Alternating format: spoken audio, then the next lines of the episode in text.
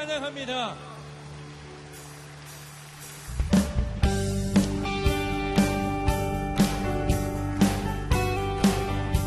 참 반가운 성도요. 참 반가운 성도.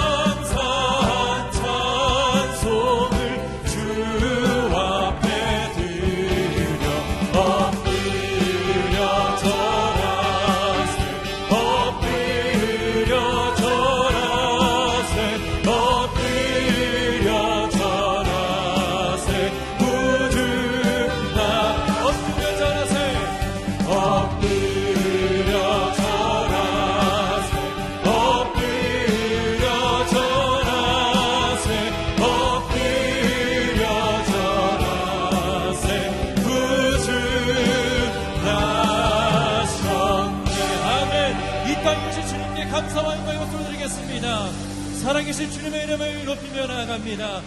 아멘. 다 함께 자리에 앉으셔서 계속해서 주님을 찬송하며 함께 나가시겠습니다.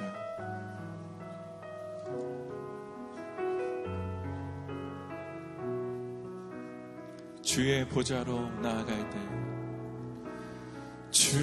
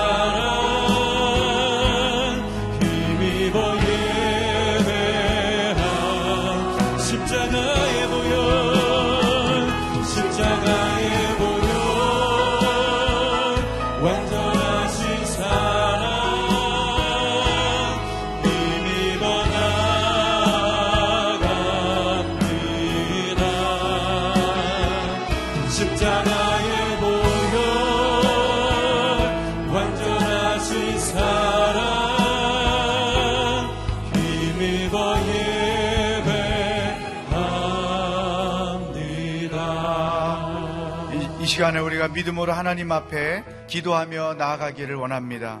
하나님 새벽 기도하다가 성령을 체험하기를 소망합니다. 새벽 기도하다가 성령의 능력 받기를 소망합니다. 새벽 기도하면서 하나님의 음성을 듣고 순종하기를 결단합니다.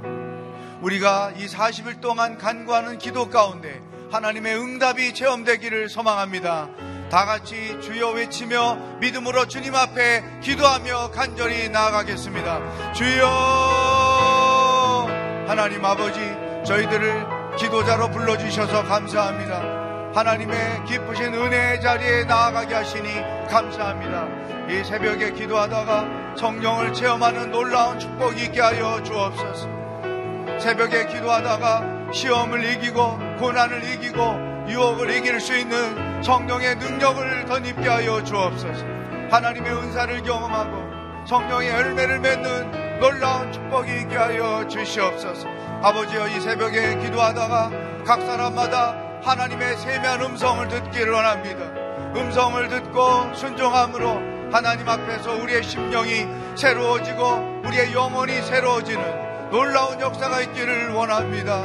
기도하는 것들이 많사오니 주여 우리의 기도를 들어 응답하시고 하나님 앞에 간절히 가지고 나와 간구하는 성도들의 마음을 주께서 만들어 주시고 그 음성 가운데 하나님의 역사를 체험하게 하여 주시옵소서. 아버지 그래서 이 40일 새벽 기도가 우리의 심령이 새로워지게 하시고 삶이 새로워지게 하시고 우리의 믿음이 새로워지게 하여 주옵시고 하나님 앞에서 더 큰 능력을 덧입어 어떤 환란과 고난과 시험과 어려움을 당한다 할지라도 능히 그 모든 것들을 이기며 담대하게 주님 앞에 나아가는 은혜의 시간 축복의 시간이 되어지도록 성령 하나님 각 사람마다 능력을 더하시고 안수하여 주시고 성령의 기름을 부어 주시옵시고 하나님 안에서 온전히 새로워지는 놀라운 축복이 기도하는 자들마다 일어나게 하여 주시옵소서.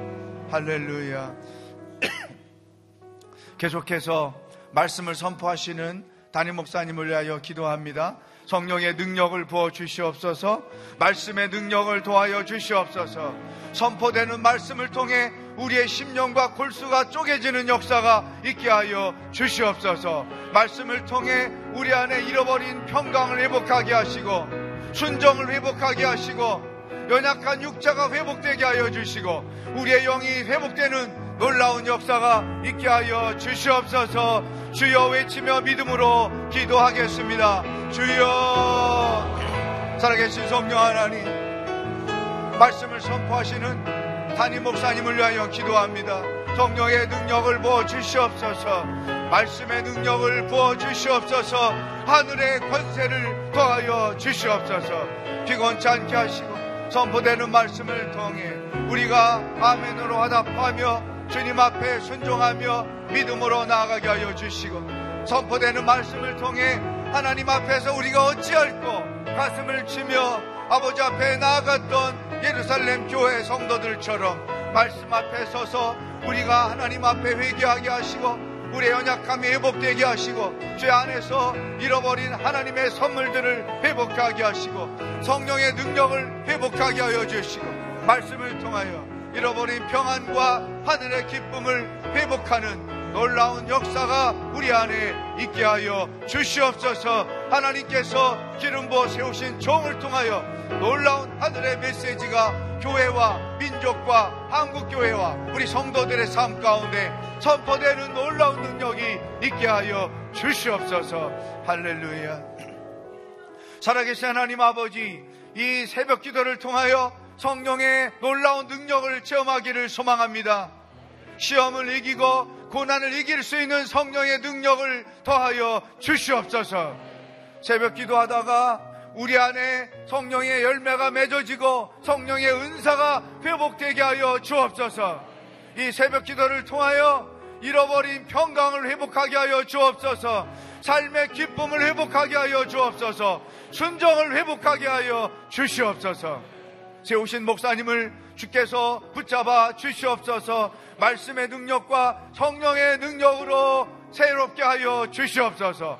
선포되는 말씀을 통하여 우리는 아멘으로 화답하며 주님 앞에 나아가도록 감동하여 주시옵소서. 그렇게 하실 주님을 찬양하며 예수님의 이름으로 기도하옵나이다. 아멘. 우리의 기도를 들으신 하나님께 큰 박수로 영광을 돌리겠습니다 40일 작은 예수 새벽 기도에 오신 여러분을 환영합니다. 오늘 좀 인사를 특별히 하겠는데요. 제가 먼저 어, 그리스도께서 우리 안에 계십니다. 이렇게 말씀을 드리면 여러분들이 옆에 사람을 보고 우리도 그리스도 안에 있습니다.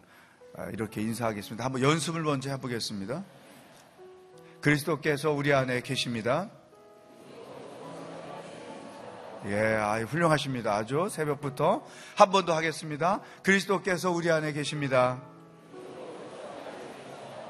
아멘, 아멘. 그리스도 안에서 우리는 하나입니다. 오늘 우리에게 주시는 하나님의 말씀을 봉독하겠습니다. 히브리서 4장 14절로 16절, 히브리서 10장 19절로 22절 두 곳을 읽도록 하겠습니다. 먼저 히브리서 4장 14절로 16절을 한 목소리로 함께 읽겠습니다. 시작. 이와 같이 우리에게 하늘로 올라가신 위대한 대제사장 곧 하나님의 아들 예수가 계시니 우리가 고백한 신앙을 굳게 지킵시다. 이는 우리에게 계신 대제사장은 우리의 연약함을 동정하지 못하시는 분이 아니며 또한 모든 면에서 우리와 동일하게 시험을 당하셨으나 죄가 없으신 분이기 때문입니다. 그러므로 자비하심을 얻고 필요할 때 도우시는 은혜를 얻기 위해 은혜의 보좌 앞으로 담대히 나아갑시다. 아멘. 히브리서 10장 19절부터 22절까지 한 목소리로 읽겠습니다. 시작. 그러므로 형제 여러분, 우리는 예수의 피로 인해 지성소에 들어갈 담대한 마음을 얻게 됐습니다. 그 길은 예수께서 우리를 위해 휘장을 통해 열어놓으신 새롭고 산 길입니다. 그런데 이 휘장은 바로 그분의 육체입니다. 또한 우리에게는 하나님의 집을 다스리는 위대한 제사장이 계십니다. 우리가 죄악된 양심으로부터 마음을 깨끗이 씻고 맑은 물로 몸을 씻었으므로 확신에 찬 믿음과 참된 마음으로 하나님께 나아갑시다. 아멘. 장로 합창단 찬양 있은 후에 그리스도를 통하여 은혜의 보좌 앞에 나아가십니까? 담임 목사님 말씀을 선포하겠습니다.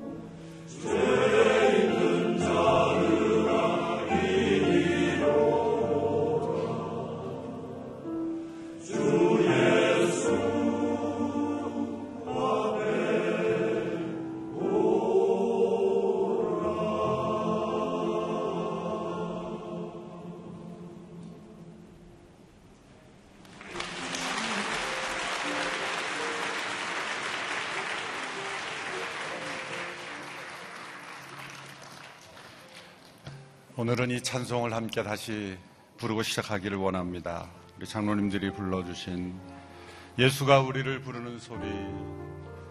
오라 오라. 요한계시록 22장 마지막 17절 말씀에 목마른 사람은 오십시오. 원하는 사람은 생명수를 값없이 받으십시오. 값없이 우리에게 주신 이 주의 은혜를 누리기 위해서 주께로 나왔습니다. 오라 하시는 주의 음성에 순종하며 함께 나가게 되길 원합니다. 1절, 3절 우리 함께 부르겠습니다. 예수가 우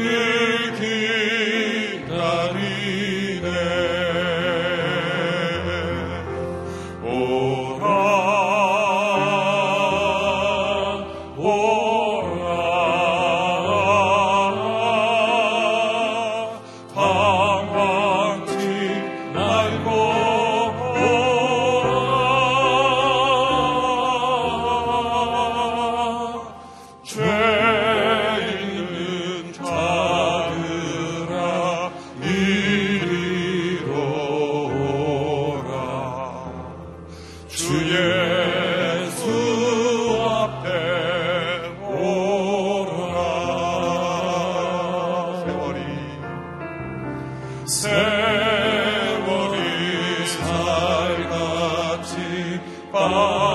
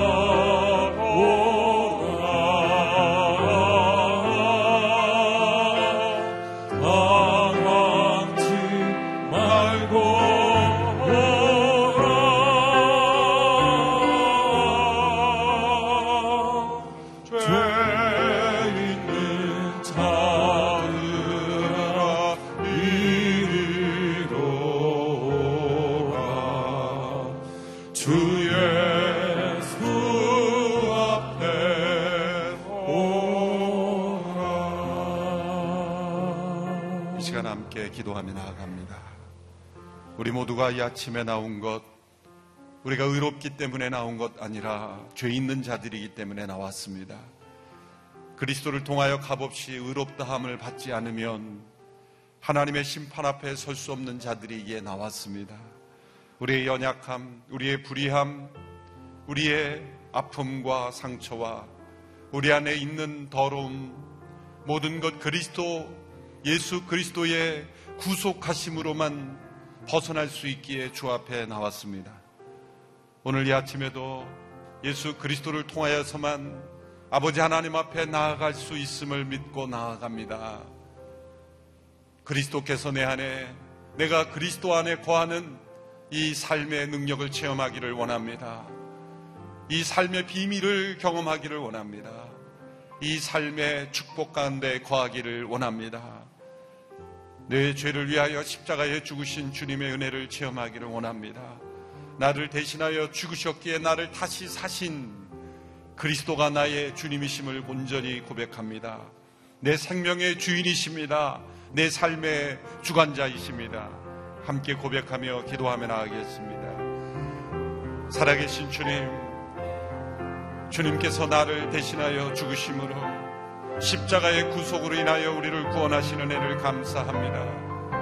이 아침에도 죄악된 모습으로 더럽고 추한 모습으로 오라 오라 하시는 주의 음성 앞에 순종하며 나왔습니다. 죄 있는 자들아 오라 하시는 주의 음성에 순종합니다. 목마른 자들아 내게로 와서 값없이 생명수를 얻으라고 하시는 주의 음성에 은혜의 부르심 앞에 나왔습니다. 한없는 은혜, 말할 수 없는 값없는 하나님의 사랑과 은혜 앞에 나왔습니다.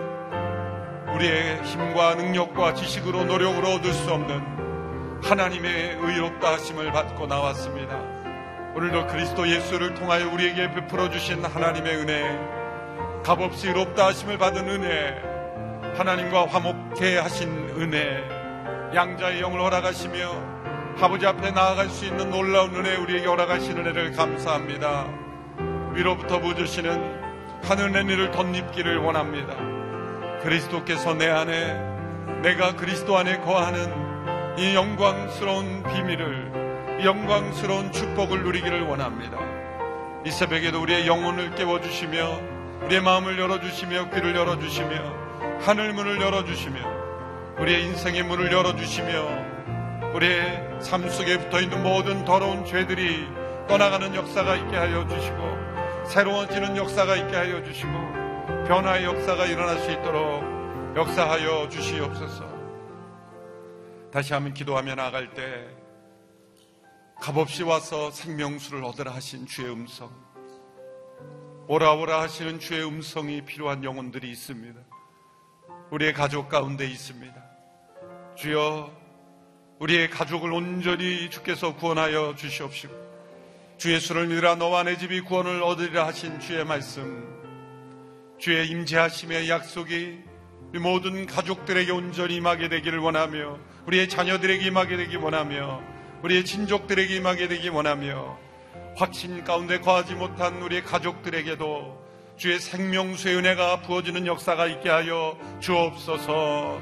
내가 알고 있는 사람 내가 가까이 지내고 있는 한 영혼도 빠짐이 없이 다 생명수의 은혜를 누리게 하여 주시옵시고 주께로 나아가는 놀라운 역사를 은혜를 허락하여 주옵소서 함께 중보의 기도로 두 앞에 나아가기를 원합니다. 사랑하는 주님, 이 아침에 오라 하시는 주의 음성에 우리 모든 내가 알고 있는 모든 영혼들, 사랑하는 가족들, 자녀들, 주께로 온전히 나가게 되기를 원합니다. 값없이 와서 생명수의 값을 살아 목마르고 갈급한 영혼으로 세상 앞에 엎드리는 영혼들 세상을 갈망하는 영혼들 세상의 물질에 취해 있는 영혼들 세상의 명예와 세상의 즐거움에 취해 있는 영혼들 자기 자신에 취해요. 자기 자신을 즐거워하는 영혼들 자신의 성취에 즐거워하는 영혼들 세상의 자랑과 세상의 명예와 세상의 헛된 우상에 빠져 있는 영혼들이 있다며 주여 이 아침에 주께로 나오는 역사가 있게 하여 주시옵소서. 그리스도께서 그들을 위하여도 죽으셨고 그들의 주님이 되심을 믿습니다. 그들 가운데 역사하여 주시고 새롭게 하여 주시고 변화시켜 주시고 이 아침에도 역사하여 주셔서 성령님 임재하여 주시옵소서. 새롭게 하여 주시옵소서. 위로부터 부주시는 하늘의 은혜를 더입기를 원합니다. 주의 음성 듣게 되기를 원합니다. 살아계신 하나님과 동행하기를 원합니다. 주님 함께하여 주시옵소서. 임재하여 주시옵소서. 다시 한번 기도할 때 이 나라 민족의 한국 교회들이 참된 주님의 교회로 변화되기를 원합니다. 주께서 주인 되시는 교회가 되기를 원합니다. 세상의 빛을 발하여 주는 교회가 되기를 원합니다. 수많은 영혼들이 주께로 나오게 하는 통로가 되기를 원합니다. 예수님은 좋지만 교회는 싫다라고 하는 세상의 음성들이 들립니다. 교회가 좋아서 나는 예수님을 만나게 되었다라는 소식이 세상 속에 들려지기를 원합니다. 주여 한국 교회를 불쌍히 여겨 주시옵시고 우리 자신부터 회개하며 주께로 돌이킵니다. 돌이키면 살아나리라 말씀 하셨습니다. 주여 이 백성을 구원하여 주시고 한국 교회를 새롭게 하여 주시옵소서. 회개와 중보의 기도를 주 앞에 드리며 나아가겠습니다. 하나님 아버지 깨어지고 무너진 교회, 상처 입은 교회, 하나님의 영광을 잃어버린 교회, 하나님의 임재하심과 능력과 복음의 역사와 성령의 기름 부으심을 잃어버린 교회가 되지 아니하도록 역사해 주시고 아버지 하나님 복음의 촛대를 넘기지 말아 주시며 주께서 주신 사명을 저버리는 교회들이 되지 않게 하여 주시며 주님 나라를 위하여서만 온전히 충성하는 교회들이 되게 하여 주옵소서. 교회를 보고 주님을 보고 주님을 앞에 주님 앞에 나오는 역사가 있게 하여 주시옵소서. 교회가 하나님 나라의 걸림돌이 되지 않게 하여 주시고 주님 앞에 소원들이 나오는데 걸림돌이 되지 않게 하여 주시옵소서. 아버지 하나님 앞에 온전히 쓰임받는 교회 될 수 있도록 주여 회개와 회복을 허락하여 주시기를 원합니다. 올해가 다 가기 전에 우리 안에 참된 회개가 일어나기 원하며 참된 부흥이 일어나기 원하며 참된 변화의 역사가 일어나기를 원하며 우리 안에 하나님보다 더 사랑했던 세상들이 있다면 교회 안에 하나님 나라에 합당하지 못한 모습들이 있다면 온전히 깨어지고 변화되고 돌이킴으로 아버지께 쓰임받고 합당한 교회가 될 수 있도록 역사하시고 다툼과 분열 가운데 있는 교회 화합과 하나됨을 허락하여 주시옵시고 부정과 불법 가운데 있는 교회들이 있다면 돌이켜 합당한 모습이 되게 하여 주시고 서로 미움과 정죄 가운데 있는 교회가 있다면 돌이켜 사랑으로 하나 되게 하여 주시고 말씀과 성령의 능력을 잃어버린 교회가 있다면 능력을 회복하게 하여 주시고 복음의 능력, 복음의 역사, 성령의 기름 부심을 회복하는 교회들이 다 될 수 있도록 이 땅의 교회들을 축복하시고 새롭게 하여 주시기를 간절히 원합니다. 주여 역사해 주시옵소서. 다시 한번 자기 자신을 위해 기도할 때 내 영혼에 그리스도께서 주님 되심을 믿습니다. 성령으로 임재하여 주시옵소서.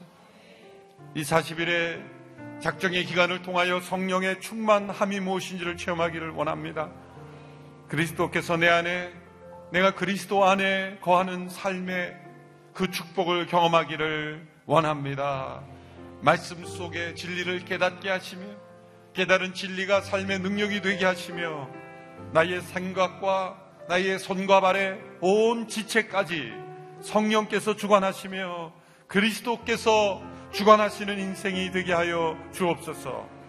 주 앞에 인정하며 고백하며 환영하며 초청하며 주의 임재함을 구하는 기도 주께 드리겠습니다. 사랑하는 주님, 주께서 내 안에 살아계시며 주께서 나의 온전한 주님이 되어 주시기를 원합니다. 주님 내 안에 내가 주님 안에 거하는 삶이 되기 원합니다. 나 자신을 부인하며 나의 옛사람을 십자가에 못 박고 온전히 성령의 인도하심 따라 살기를 원합니다.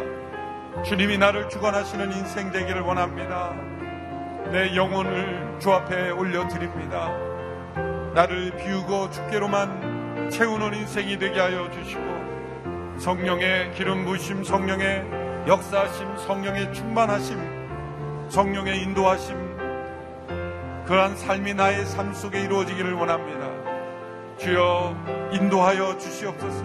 새롭게 하여 주시고 변화시켜 주시고 내 스스로의 힘으로 살아가는 인생이 아니라 주님이 내 안에 능력이 되어 주시는 인생이 되기를 원합니다. 주님이 내 안에 주인이 되어 주시는 역사가 되기를 원합니다. 나의 삶을 인도하시고 나의 가정을 인도하시고 나의 사업을 인도하시고 나라 민족을 인도하여 주시는 주님 주님께 나의 삶의 주도권을 내어드립니다.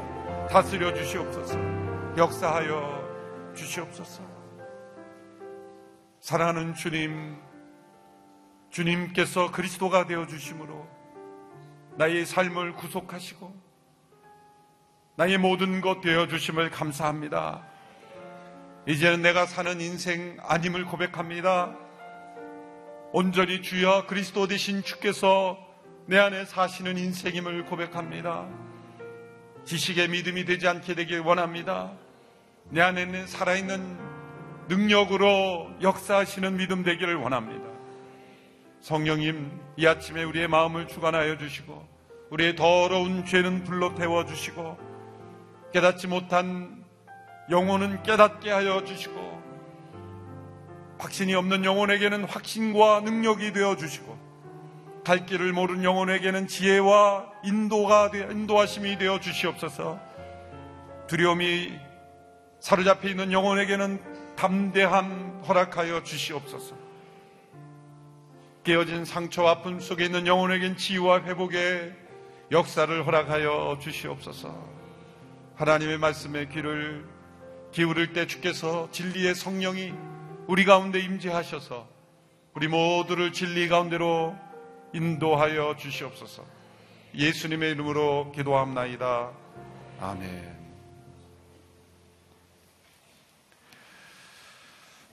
세상 사람들은 시대를 가리켜 불확성 시대, 불확실성 시대라 이렇게 말합니다. 그러나 우리 믿는 그리스도인들에게는 모든 것이 확실합니다. 왜냐하면 역사를 주관하시는 하나님의 살아계심, 하나님의 주권을 믿기 때문입니다. 하나님의 말씀 성경은 얼마나 확실합니까? 시작과 끝이 있습니다. 역사가 어떻게 움직여지는지를 말씀합니다. 이 세상의 역사 너머에 어떤 세상이 있는지를 약속하십니다. 역사를 주관하시는 하나님의 주권을 믿기에 우리는 확실합니다.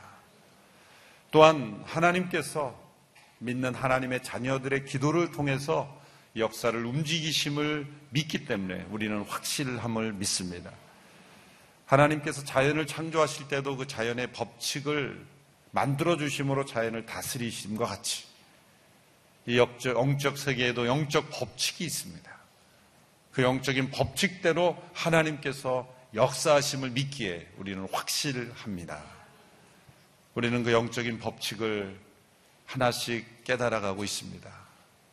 그리스도를 통하여 그리스도와 함께 그리스도 안에서 또한 그리스도 아래서 그리스도와 같이 우리를 변화시키는 그 하나님의 놀라운 계획들을 그 것들을 우리가 체험할 때 우리는 불확실한 시대를 살아가는 것이 아닙니다. 너무나 분명한 확신 속에 살아가는 줄로 믿습니다. 우리는 그리스도의 구속을 통하여 값없이 의롭다함을 받았습니다. 하나님과 화목하게 되는 은혜를 받았습니다. 양자의 영을 받음으로 이제 하나님을 아바 아버지라 부르는 놀라운 축복을 받았습니다. 그것은 타락 이전에 아담이 누렸던 하나님과의 관계와는 비교할 수 없는 그런 은혜입니다. 아담은 죄가 없는 죄 짓기 이전의 아담의 상태는 완전한 상태였지만 피조물일 뿐이요.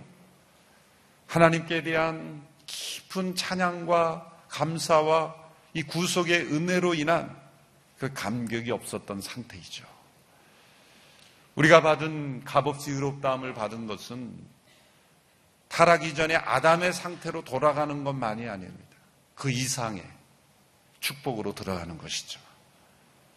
아담이 누릴 수 없었던 그것은 하나님을 아바 아버지라 부르며 양자의 영을 받은 자로 하나님 앞에 담대히 나아갈 수 있는 그런 존재가 되는 거예요. 아담은 죄가 없었지만 죄 지을 가능성이 있었던 존재. 그런데 우리가 받은 값없이 의롭다함을 받은 그 은혜로 인하여 우리에게 주어지는 영광스러운 상태는 죄가 없을 뿐만 아니라 죄를 지을 수 있는 가능성도 없어지는 상태예요. 이 두 가지를 비교해보면 어느 것이 더 영광스럽습니까? 우리 앞에 놓여 있는 온전한 구원, 이제 값없이 의롭다함을 받음으로부터 시작을 했어. 이제 죄 지을 가능성까지 없는 온전히 영광스러운 상태로 우리를 변화시켜 가시는 과정 중에 우리가 있습니다. 그러므로 우리는 확실한 믿음을 가지고 살아갈 수가 있습니다. 오늘 히브리서 말씀을 통해서는 값없이 롭담을 받아 하나님과 화목하게 되고 그리고 양자의 영을 받은 그리스도인들이 이제는 하나님 앞에 은혜의 보좌 앞에 담대히 나아가는 축복. 이 은혜, 그것을 우리가 누릴 수 있다는 것이죠. 이 은혜가 우리에게 주어져 있음에도 불구하고 은혜의 보좌 앞에 나아갈 수 있다는 것을 모르기도 할 뿐만 아니라 때로 알면서도 나아가지 않는 이러한 우리의 연약함을 회개하고 담대히 하나님 앞에 나아가는 그 은혜를 누리는 이 아침이 되기를 축원합니다. 은혜의 보좌 앞에 담대히 나아간다는 것이 이 새벽에 나온 모든 성도들은 무슨 말인지 잘 알 겁니다. 한 단어로 표현하면 기도죠. 왜 기도하지 않습니까? 은혜의 보좌 앞에 나아가지 않는 거예요. 왜 나아가지 않습니까? 나갈 필요가 없다고 생각하기 때문에. 때로 우리는 연약하기 때문에 내가 육신이 약하기 때문에 기도하지 않는다고 말합니다. 그러나 사실은 정확한 말이 아니에요. 약하기 때문에 기도하지 않는 것이 아니라 거기서 한 점을 빼야 돼요. 악하기 때문에 기도하지 않는 거예요. 내가 약하기 때문에 기도하지 못한다는 것은 그것도 교만이에요. 악하기 때문에. 나는 은혜를 필요하지 않는다고 생각하는 존재인 거예요. 그리스도의 은혜가 없어도 나는 잘 산다라고 생각하는 것이 악입니다. 여호와를 경외하지 않는 것이 악이라. 은혜의 보좌 앞에 나아가는 것이 필요 없는 삶이라고 생각하기 때문에 나아가지 않는 것입니다. 오늘 본문 이브리서 4장 16절의 말씀을 보십시오. 함께 읽어보겠습니다. 시작. 그러므로 자비하심을 얻고 필요할 때 도우시는 은혜를 얻기 위해 은혜의 보좌 앞으로 담대히 나아갑시다. 10장 19절의 말씀도 함께 읽습니다. 그러므로 형제 여러분, 우리는 예수의 피로 인해 지성소에 들어갈 담대한 마음을 갖게 됐습니다. 이 두 구절에 반복되는 것, 담대한 마음. 이 담대한 마음. 은혜의 보좌 앞에 담대히 나가는 마음. 이 담대함은 어디서 생겼을까요? 만일 우리가 그리스도의 구속을 통하여 값없이 의롭게 되지 않은 사람은 담대함이 없습니다. 왜 하나님 앞에 기도로 나가지 않는 것일까요? 악하기 때문이고 또 한 가지 이유는 두려움 때문이에요. 두려움 하나님 앞에 나아가는 담대함이 없는 거예요. 무엇인가 걸림돌이 있는 거예요. 장애물이 있는 거예요.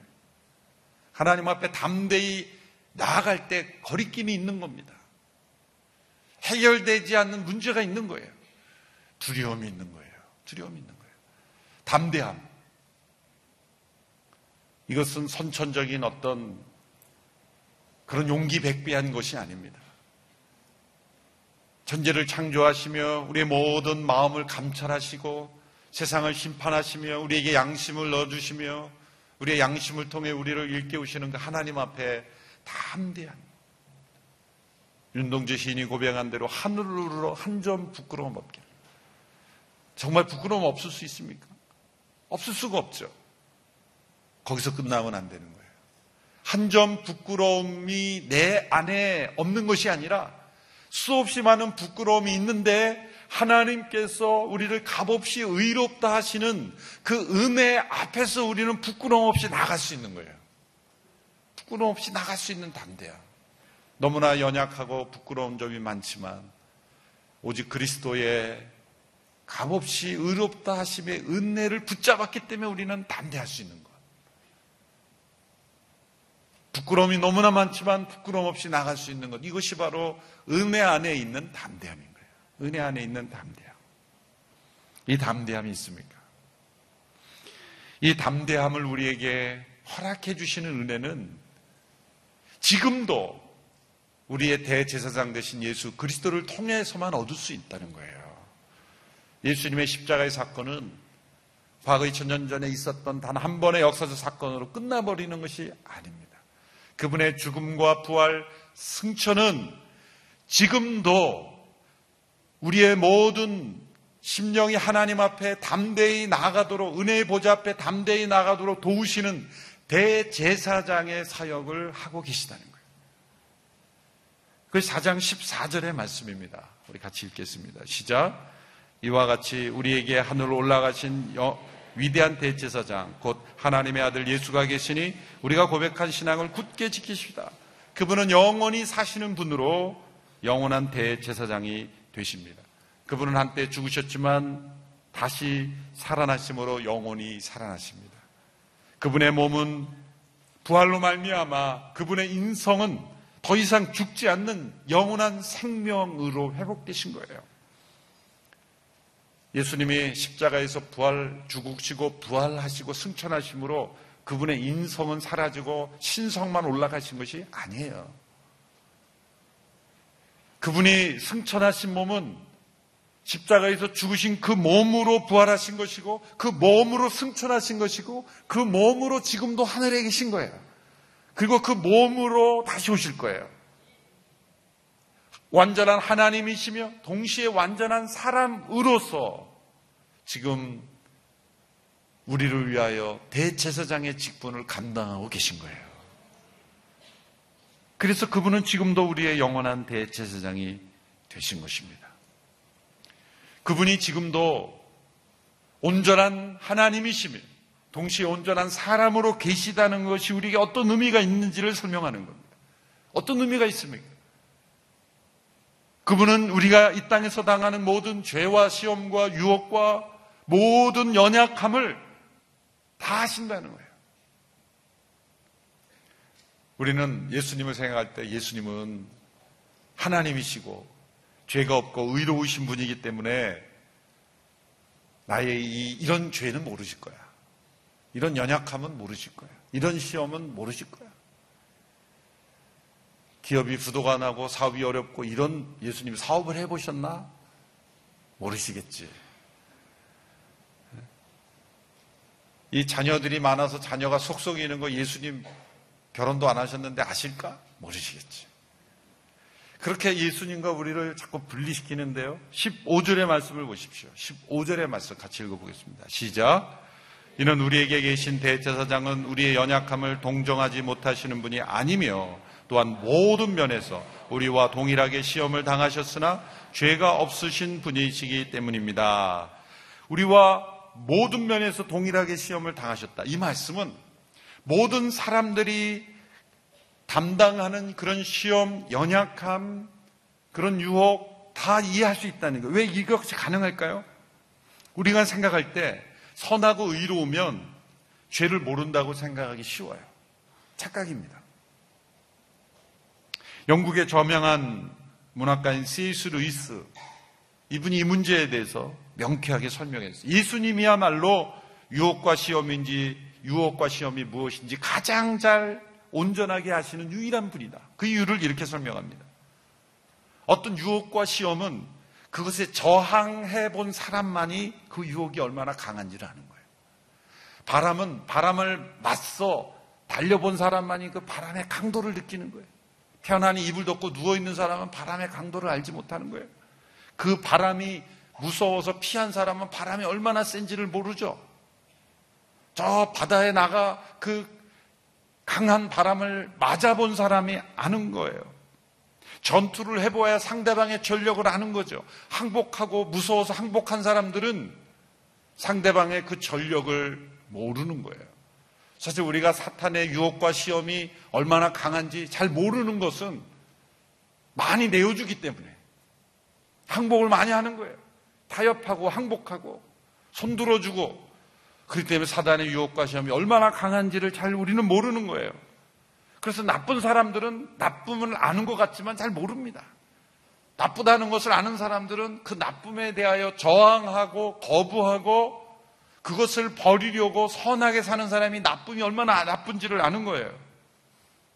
나쁜 사람들은 항상 악과 타협하고 악에 굴복하여 살기 때문에 그 악의 힘을 잘 모릅니다.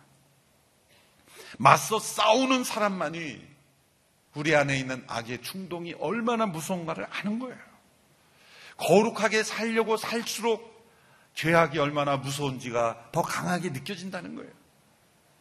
그러므로 예수님은 우리의 삶에 느끼는 유혹과 그 시험이 얼마나 강한지를 가장 잘 아시는 왜?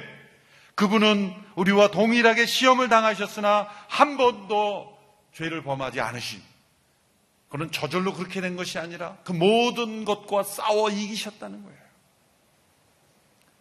우리가 아무렇지도 않게 사는 것은 적당히 타협하고 살기 때문에 적당히 유혹과 시험에 넘어가기 때문에 우리는 그 악의 세력의 실체를 잘 모르고 사는 거죠. 그것을 거부하고 저항할수록 우리는 더 그것을 절실히 느끼는 것. 자신의 죽음으로 속죄를 이루시기까지 주님은 그 죄와 싸우신 거예요. 그러므로 예수님만이 인간이 당하는 모든 유혹과 시험이 어떤 것인지를 가장 잘 아시는 거예요. 그러므로 지금도 대제사장이 되셔서 영원히 사시는 분으로 우리의 연약함을 동정하시는 분, 개혁 번역에서는 체휼하지 못하시는 분이 아니다. 그것은 강한 긍정을, 부정을 통해서 하신 거죠. 그분은 이 땅에서 평생 우리를 위해 사셨습니다. 우리를 위해 생명을 내어놓으셨습니다.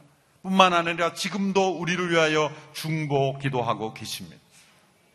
자신을 이 땅에서 내어주셨을 뿐만 아니라 지금도 하나님 우편에서 우리의 대언자여, 우리의 중보자여, 우리의 변호자로 일하고 계신 거예요.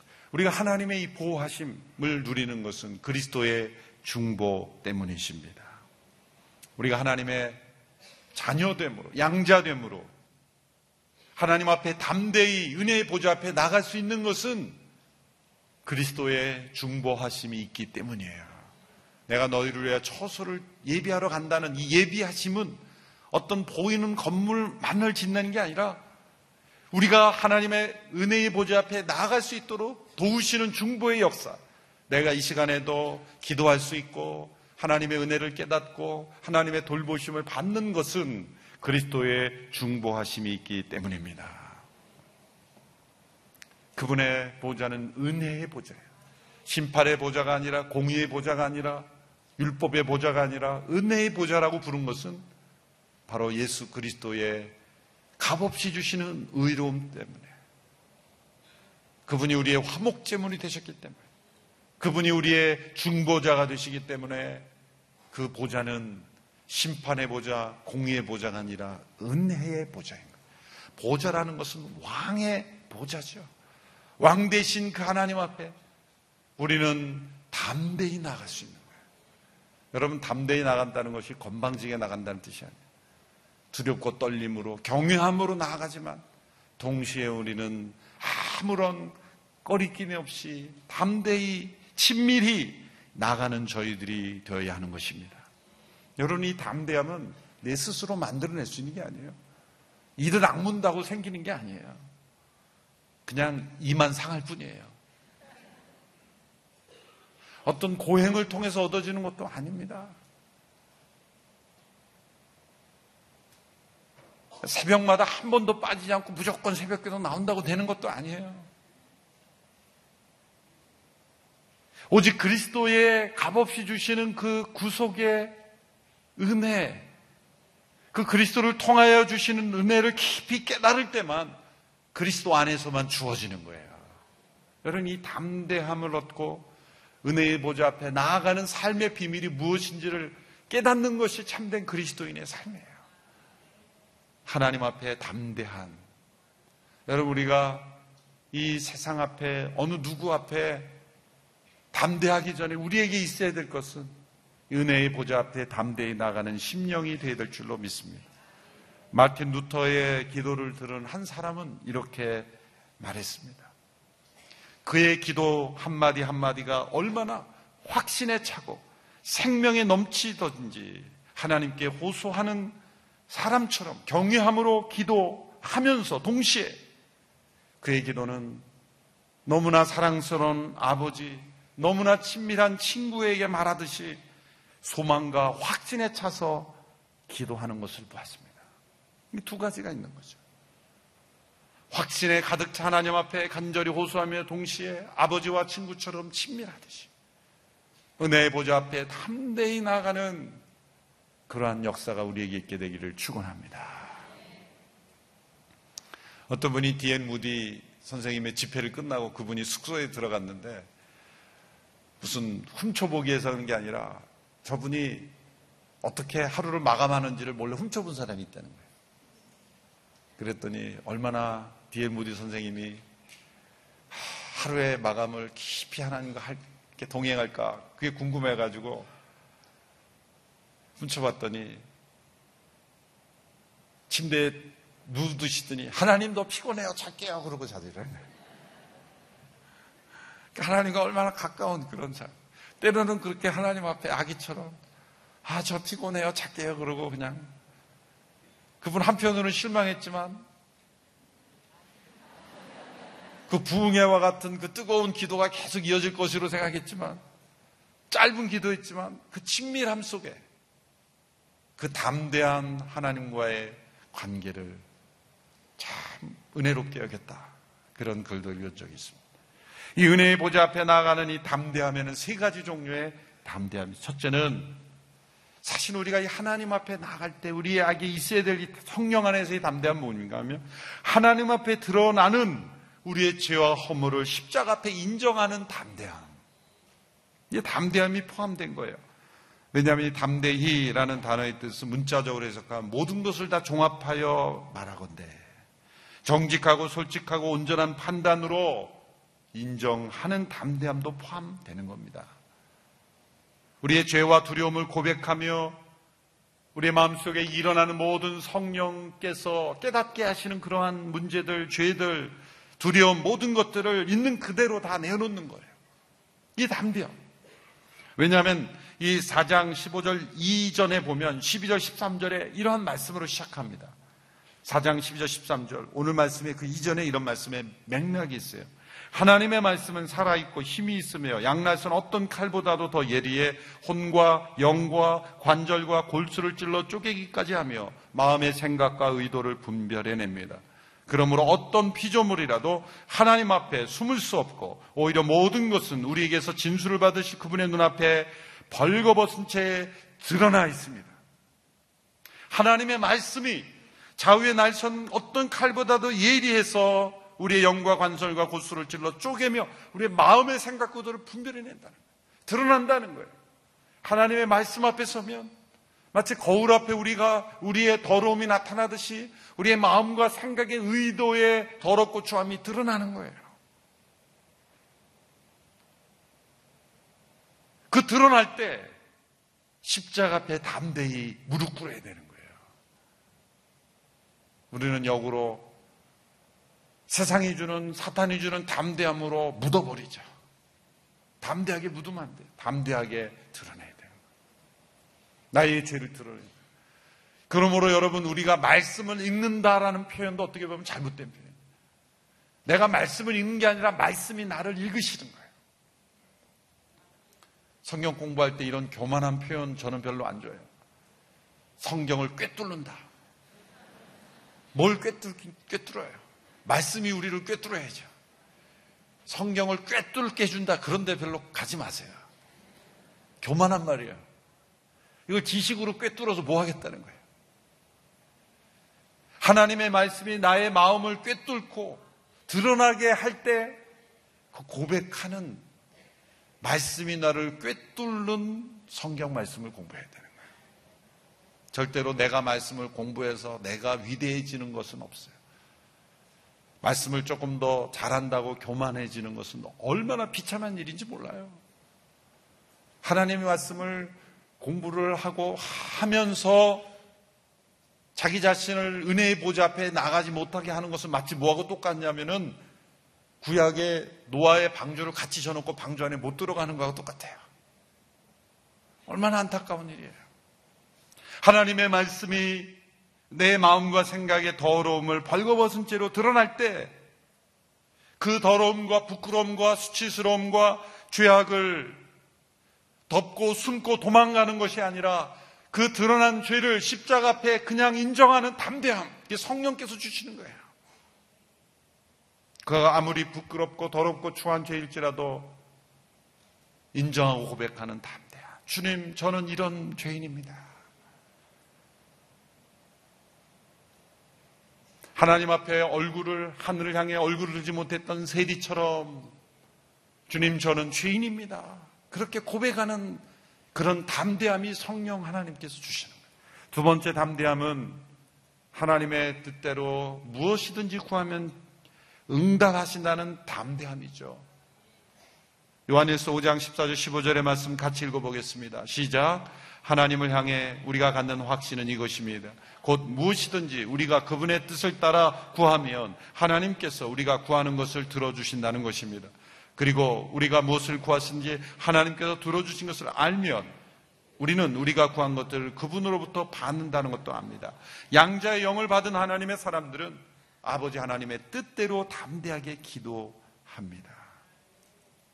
하나님은 은혜의 보좌 에서 하나님은 그분의 약속에 매여 계세요. 왜 은혜의 보좌라 그랬어요? 은혜 안에 있는 모든 약속에 하나님은 매여 계시는 거예요. 그 은혜의 보좌 앞에 계신 그 하나님 앞에 우리가 하나님의 약속들을 붙잡고 나아가면 구하라 그러면 주실 것이요. 찾으라 찾을 것이요. 문을 두드리라 그러면 열릴 것이라는 그 약속을 하나님은 이행하신다는 거예요. 그래서 은혜의 보좌인 것입니다. 하나님은 놀랍게 하나님의 약속의 자신을 묶으시는 거예요. 성경에 나타난 하나님의 언약, 하나님의 약속을 온전히 받아들입니다. 특별히 그리스도 안에서 주어진 이 새 언약, 우리의 죄를 그리스도의 십자가로 온전히 용서하신다는 이 새로운 약속, 우리에게 성령의 충만을 부어주신다는 약속, 우리를 그 아들의 형상대로 변화시키고 온전히 영어롭게 한다는 약속, 이 모든 약속을 붙잡고 나아가면 반드시 은혜의 보좌 앞에 응답이 주어진다. 라는 이 약속을 우리에게 주셨기에 은혜의 보좌라고 말하는 거예요. 약속이 반드시 지켜지기에 그것이 은혜의 보좌인 겁니다. 그래서 히브리서 기자는 은혜의 보좌 앞에 구하는 하나님의 뜻에 대한 이 담대함, 을 말씀합니다. 우리 자녀가 부모에게 나아갈 때 가지고 있는 담대함 있죠. 얼마나 담대합니까? 어린아이는 갓난아이 때부터 자라기 시작하면은 한순간에 아이들이 부모를 부를 때 부모가 무슨 자동 판매기인 줄 알아요. 말만 하면 다 들어오는 줄 알아요. 철인다는 건 뭐예요? 부모가 불가능한 것이 더 많다는 걸 깨닫는 거죠. 해줄 수 있는 것보다 해줄 수 없다는 것이 더 아는 순간 인생을 알아가기 시작하는 거예요. 그 이전에는 뭐예요? 뭐든지 다 할 수 있다는 게 부모는. 그런데 그런 믿음이 또 있어야 돼요. 어? 태어나서 이제 얼마 안 된 애가 부모에게 말할 때 엄마, 엄마가 밥을 마련해 줄 수 있는지 없는지는 모르지만 이러면 이상한 거잖아요. 밥 줘. 그래야 되는 거죠. 그냥. 어떤 담대함, 그 자녀의 담대함이 있어요. 그런데 우리는 어린아이가 자라간 부모에 대해 알아가면 알아갈수록 해줄 수 있는 것보다 해줄 수 없는 것이 더 많다는 걸 알지만 하나님을 알아가면 알아갈수록 하나님은 못하실 것이 없는 전능하신 분이라는 것을 더 알게 된다는 거예요. 은혜의 보좌 앞에 더욱 나아가. 은혜의 보좌 앞에 담대히 나아가면 나갈수록 하나님께는 능치 못함이 없다는 걸 깨닫게 되는 거죠. 세 번째 담대함은 사실 우리가 생각하는 담대함과 조금 다를 겁니다. 무엇입니까?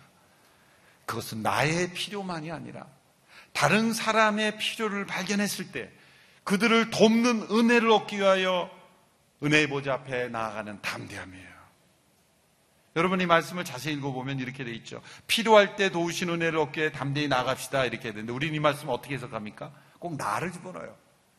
내가 필요할 때 도움을 받는 은혜를 얻기 위하여 라고만 해석하는 자기 중심적으로 해석하는 거예요. 그런데 여기 누군가 다른 사람의 이름을 넣어보세요. 누군가 도움이 필요한 자를 돕는 은혜를 얻기 위하여 담대히 나아갑시다. 우리가 얼마나 자기중심적입니까? 믿는 그리스도인들도 돕는 은혜를 얻기 위하여 그러면 나의 돕는 은혜만 생각, 나의 필요만 생각하기가 쉽습니다. 누군가 이 민족이 한국 교회가 다른 영혼이 돕는 은혜가 필요한 거예요. 이 시대에 많은 어려운 한국 교회를 위해서도 기도해야 돼. 우리 교회만을 위해서 기도하자. 어려운 교회 소식이 오면 그것을 가십거리로 즐겁게 하지 말고 돕는 은혜가 필요하다는 것을 알고 기도하는 저희가 되기를 축원합니다. 하나님이 택하신 이스라엘을 멸망시키지 말아달라고 기도하는 이 모세의 기도를 들어보십시오. 하나님이 예굽에서 이끌어내는 이 백성을 여기서 광야에서 멸망시키면 이 세상이 뭐라고 하겠습니까? 화를 내리지 말아 주십시오. 여호수아도 아이성에서 그 백성들을 패할 때 이렇게 담대하게 기도했죠.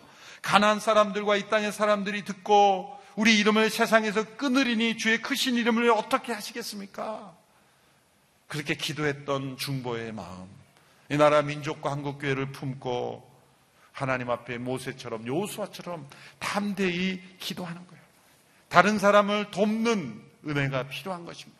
자신을 잊고 다른 이들을 돕는 데 필요한 은혜도 담대히 간구하는 저희들이 되기를 축원합니다. 하나님이 무서워서 믿는 것이 아니라 하나님을 사랑하기 때문에 믿어야 되는 거예요. 다른 사람의 필요를 위해서 은혜의 보좌 앞에 담대히 나아가는 저희들이 되기를 축원합니다. 이 40일이 지나면서 나의 내가 필요한 돕는 은혜를 구하기만을 위한 기도가 아니라 누군가 다른 이들의 돕는 은혜를 구하며 은혜의 보좌 앞에 한번 담대히 나가서 하나님의 은혜를 구하는 우리 모두가 되기를 축원합니다. 기도하겠습니다. 하나님 아버지 은혜의 보좌 앞에 나아갑니다. 우리에게 성령 안에서 그리스도를 통하여 담대함을 주심을 감사합니다. 이 담대한 믿음의 기도 우리에게 날마다 더 깊어지게 하여 주시옵소서. 예수님의 이름으로 기도함나이다. 아멘.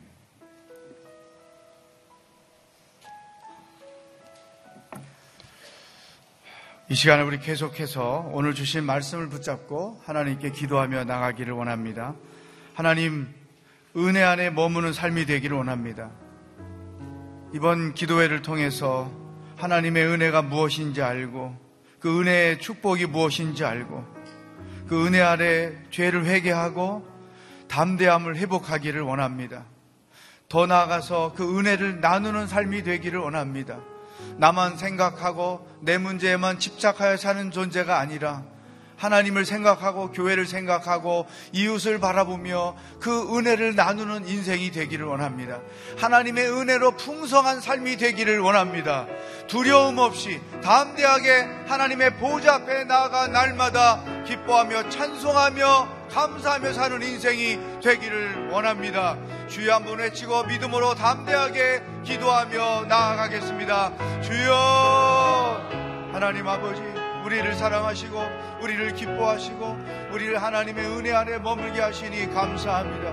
그 은혜가 있기에 찬송할 줄 알고 그 은혜가 있기에 기도할 줄 알고 그 은혜가 있기에 하나님의 교회를 섬기며 믿음으로 주님 앞에 나아가는 줄로 믿습니다.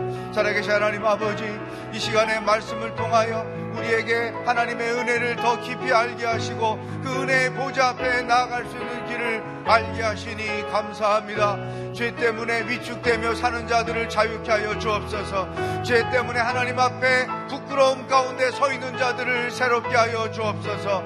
숨겨놓은 죄 때문에 하나님의 은혜의 보좌 앞에 담대하지 담대하게 나가지 못하는 심령들을 이 아침에 새롭게 하여 주시옵소서. 하나님 아버지 우리가 이렇게 사는 것도 하나님의 은혜요. 구원받은 것도 하나님의 은혜요. 주님 안에서 이렇게 섬기는 것도 하나님의 은혜인 줄로 믿습니다. 그 은혜를 알고 나 같은 죄인을 살리신 하나님의 사랑 가운데 거하게 하여 주옵시고 그 은혜 때문에 늘 기뻐하며 하나님을 찬송하며 사는 자들이 되게 하시고 그 은혜 때문에 하나님 앞에 담대히 나가 주의 이름을 높이며 주의 능력을 더하며 살아가는 자들이 되어질 수 있도록 하나님 인도하여 주옵소서 하나님의 은혜가 우리 안에 메마를 때 심령이 병이 들고 영혼이 병이 들고 우리의 삶이 건조하고 우리의 삶에 기쁨이 없고 감사가 없음을 합니다.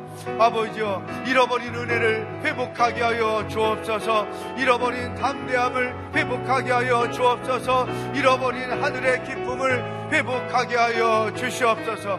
우리 모두가 다 하나님 안에서 날마다 기뻐하며 찬송하며 나아가도록 성령 하나님 우리 안에 그 놀라운 은혜를 회복케 하여 주시옵소서. 아버지 하나님 그 은혜가 있어야 하나님을 더 사랑할 수 있고 그 은혜가 있어야 교회를 더 사랑할 수 있고 그 은혜가 있어야 이웃을 사람을 더 사랑할 수 있는 줄로 믿습니다. 우리가 지금 사랑하지 못하는 것도 담대하지 못한 것도 두려움 가운데 사는 것도 우리 안에 그 은혜가 다 메말랐기 때문인 것을 고백합니다. 주여 우리를 궁리하게 해주시고 오늘 우리에게 허락하신 그 말씀을 쫓아 하나님의 은혜의 보좌 앞에 담대히 나가는 심령이 되게 하여 주시옵소서. 먼저 우리 안에 죄를 보게 하시고 담대하지 못하게 하는 문제를 보게 하여 주옵시고 어둠을 보게 하여 주시옵시고 하나님 안에서 그 모든 것들을 다 주님 앞에 털어놓고 보좌 앞에 털어놓고 십자가 앞에 내려놓고 벌거벗은 채로 부끄러움을 있는 그대로 주님 앞에 나아가 하나님 안에서 새로운 은혜를 체험하고 주의 능력을 체험하고 나아가는 심령이 되게 하여 주옵소서. 평생 하나님의 은혜 안에 머무는 삶이 되게 하시고 평생 그 은혜를 나누며 살아가는 하나님의 백성이 되어지도록 축복하시고 평생 그 은혜 때문에 하나님을 찬송하며 하나님의 이름을 높여드리며 살아가는 인생이 되어지도록 하나님 역사하여 주시옵소서 계속해서 오늘은 우리들의 가정을 위하여 기도하는 날입니다. 여러분의 가정과 가족들을 마음에 품고 하나님의 은혜를 구하며 나가기를 원합니다. 하나님 우리 가정 안에 하나님의 평화가 넘치기를 원합니다. 가족 간에 하나님의 사랑이 풍성하기를 원합니다. 가정의 모든 시험들을 믿음으로 이기며 살기를 원합니다. 몸과 마음이 병든 가족들이 있습니다. 하나님의 능력으로 치유되고 회복되기를 원합니다. 우리 가정 안에 하나님의 영광이 나타나기를 원합니다. 주여 우리 가정을 주님 손에 의탁하오니 주의 은혜가 풍성한 가정이 되게 하여 주시옵소서 다 같이 주 외치며 믿음으로 기도하겠습니다. 주여 하나님 아버지 우리 가정을 하나님 손에 의탁합니다. 상하고 지치고 피곤하고 다투고 갈등하고 이 행복을 잃어버렸고 하나님의 평강을 잃어버렸고 하나님의 은혜를 잃어버렸습니다. 믿음을 잃어버렸습니다. 고통 가운데 고난 가운데 사는 가정들이 너무나 많습니다. 주여 우리의 가정들을 불쌍히 여겨 주옵소서. 하나님 앞에 나아갑니다. 하나님의 은혜 앞에 나아갑니다. 우리의 모든 가족들이 잃어버린 사랑을 회복하여 미움을 버리고 다툼을 버리고 갈등을 버리고 시험을 이기고 하나님 안에서 가정의 평강을 회복하며 살게 하시고 가족 간에 서로 신뢰하고 서로를 축복하고 서로를 의지하며 서로를 사랑하며 가는 가족들이 되게 하여 주옵소서 마음이 병들어 고통당하는 가족들이 많습니다. 육신의 질병으로 고통당하는 가족들이 너무나 많습니다. 예수님의 은혜를 통하여 이기게 하여 주옵소서. 마음의 병을 치유하여 주옵소서. 육신의 병을 치유하여 주옵소서. 건강을 회복하게 하여 주옵소서. 하나님 아버지 우울함이 떠나가게 하시고 갈등이 떠나가게 하시고 가정을 짓누르고 있는 악한 영들이 떠나가게 하여 주시옵시고 오직 하늘의 평강이 회복되게 하시고 모든 가정이 지옥되지 말게 하여 주시고 모든 가정이 천국이 되는 놀라운 역사가 있게 하여 주옵소서. 이번 새벽 기도를 통하여 하나님 안에서 우리 안에 은혜가 회복되고 가정의 은혜가 회복되고 가족들의 은혜가 회복되고 모든 가족들이 그리스도 안에서 새 힘을 얻고 날마다 날마다 서로를 축복하며 살아가는 서로 때문에 힘을 얻고 서로 때문에 소망을 얻고 서로 때문에 사랑을 회복하는 아름다운 가정으로 나아가도록 성령 하나님 역사하여 주시옵소서. 아버지 하나님 가족 때문에 상처받고 가족 때문에 시험 들고 가족 때문에 절망하는 사람들이 없게 하여 주시옵시고 오히려 하나님의 은혜가 풍성한 가정을 통하여 힘을 얻고 용기를 얻고 격려가 되고 담대함을 얻고 이 세상을 살아감에 있어서 하나님의 은혜와 가족의 사랑으로 말미암아 담대하게 살아가는 가족들이 될 수 있도록 성령 하나님 역사하여 주시옵소서. 예수 그리스도의 이름으로 명하노니 우리 안에 모든 두려움은 떠나갈지어다. 근심과 걱정과 염려도 떠나갈지어다. 모든 시험을 예수님의 은혜로 이길지어다. 하나님 손 안에 우리의 가정이 있음을 믿습니다. 가정의 다툼이 떠나가게 하여 주옵소서. 아픔이 치유되게 하여 주옵소서. 모든 병든 가족의 연약함을 회복하게 하여 주옵소서. 육신의 병들어 하나님의 치료를 구하는 자들이 많습니다. 주여 당신의 치료의 광선을 바라시어 마음의 병도 회복하게 하여 주시고 영혼의 병도 회복하게 하여 주시고 육신의 병도 회복하게 하여 주시옵소서. 지옥 같은 가정이 많습니다. 그 지옥이 변하여 천국이 되게 하여 주시옵소서. 나 개인도 우리 가정도 하나님의 은혜의 보좌 앞에 담대하게 살아갈 수 있도록 성령 하나님 역사하여 주시옵소서. 그렇게 하실 주님을 기대하며 예수 그리스도의 은혜와 하나님 아버지의 사랑과 성령의 교통하심이 하나님의 은혜의 보좌 앞에 담대히 나아가 은혜를 체험하고 은혜를 나누고 살기로 결단하는 기도하는 모든 백성들 머리 위에 천국이 되기를 소망하는 성도들의 가정 위에 복음을 들고 수고하시는 선교사님들과 하나님의 긍휼을 구하는 이 나라 이 민족 위에 영원히 함께 하시기를 축원하옵나이다. 아멘.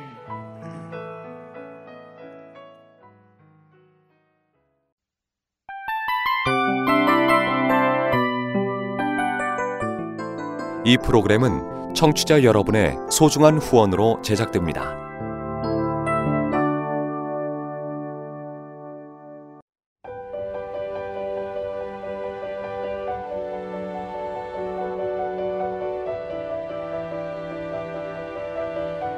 세상에는 수많은 교회들이 있지만 더 깊이 있는 말씀 강해를 찾기 위해 크기로만 교회를 선정하지 않습니다.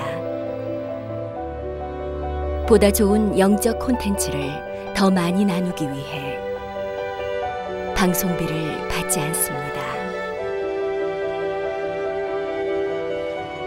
1년 365일 복음만 전하고 싶어서 우리는 광고를 하지 않습니다. 온누리의 복음을 땅끝까지 CGN TV와 함께 땅끝 선교사가 되주세요.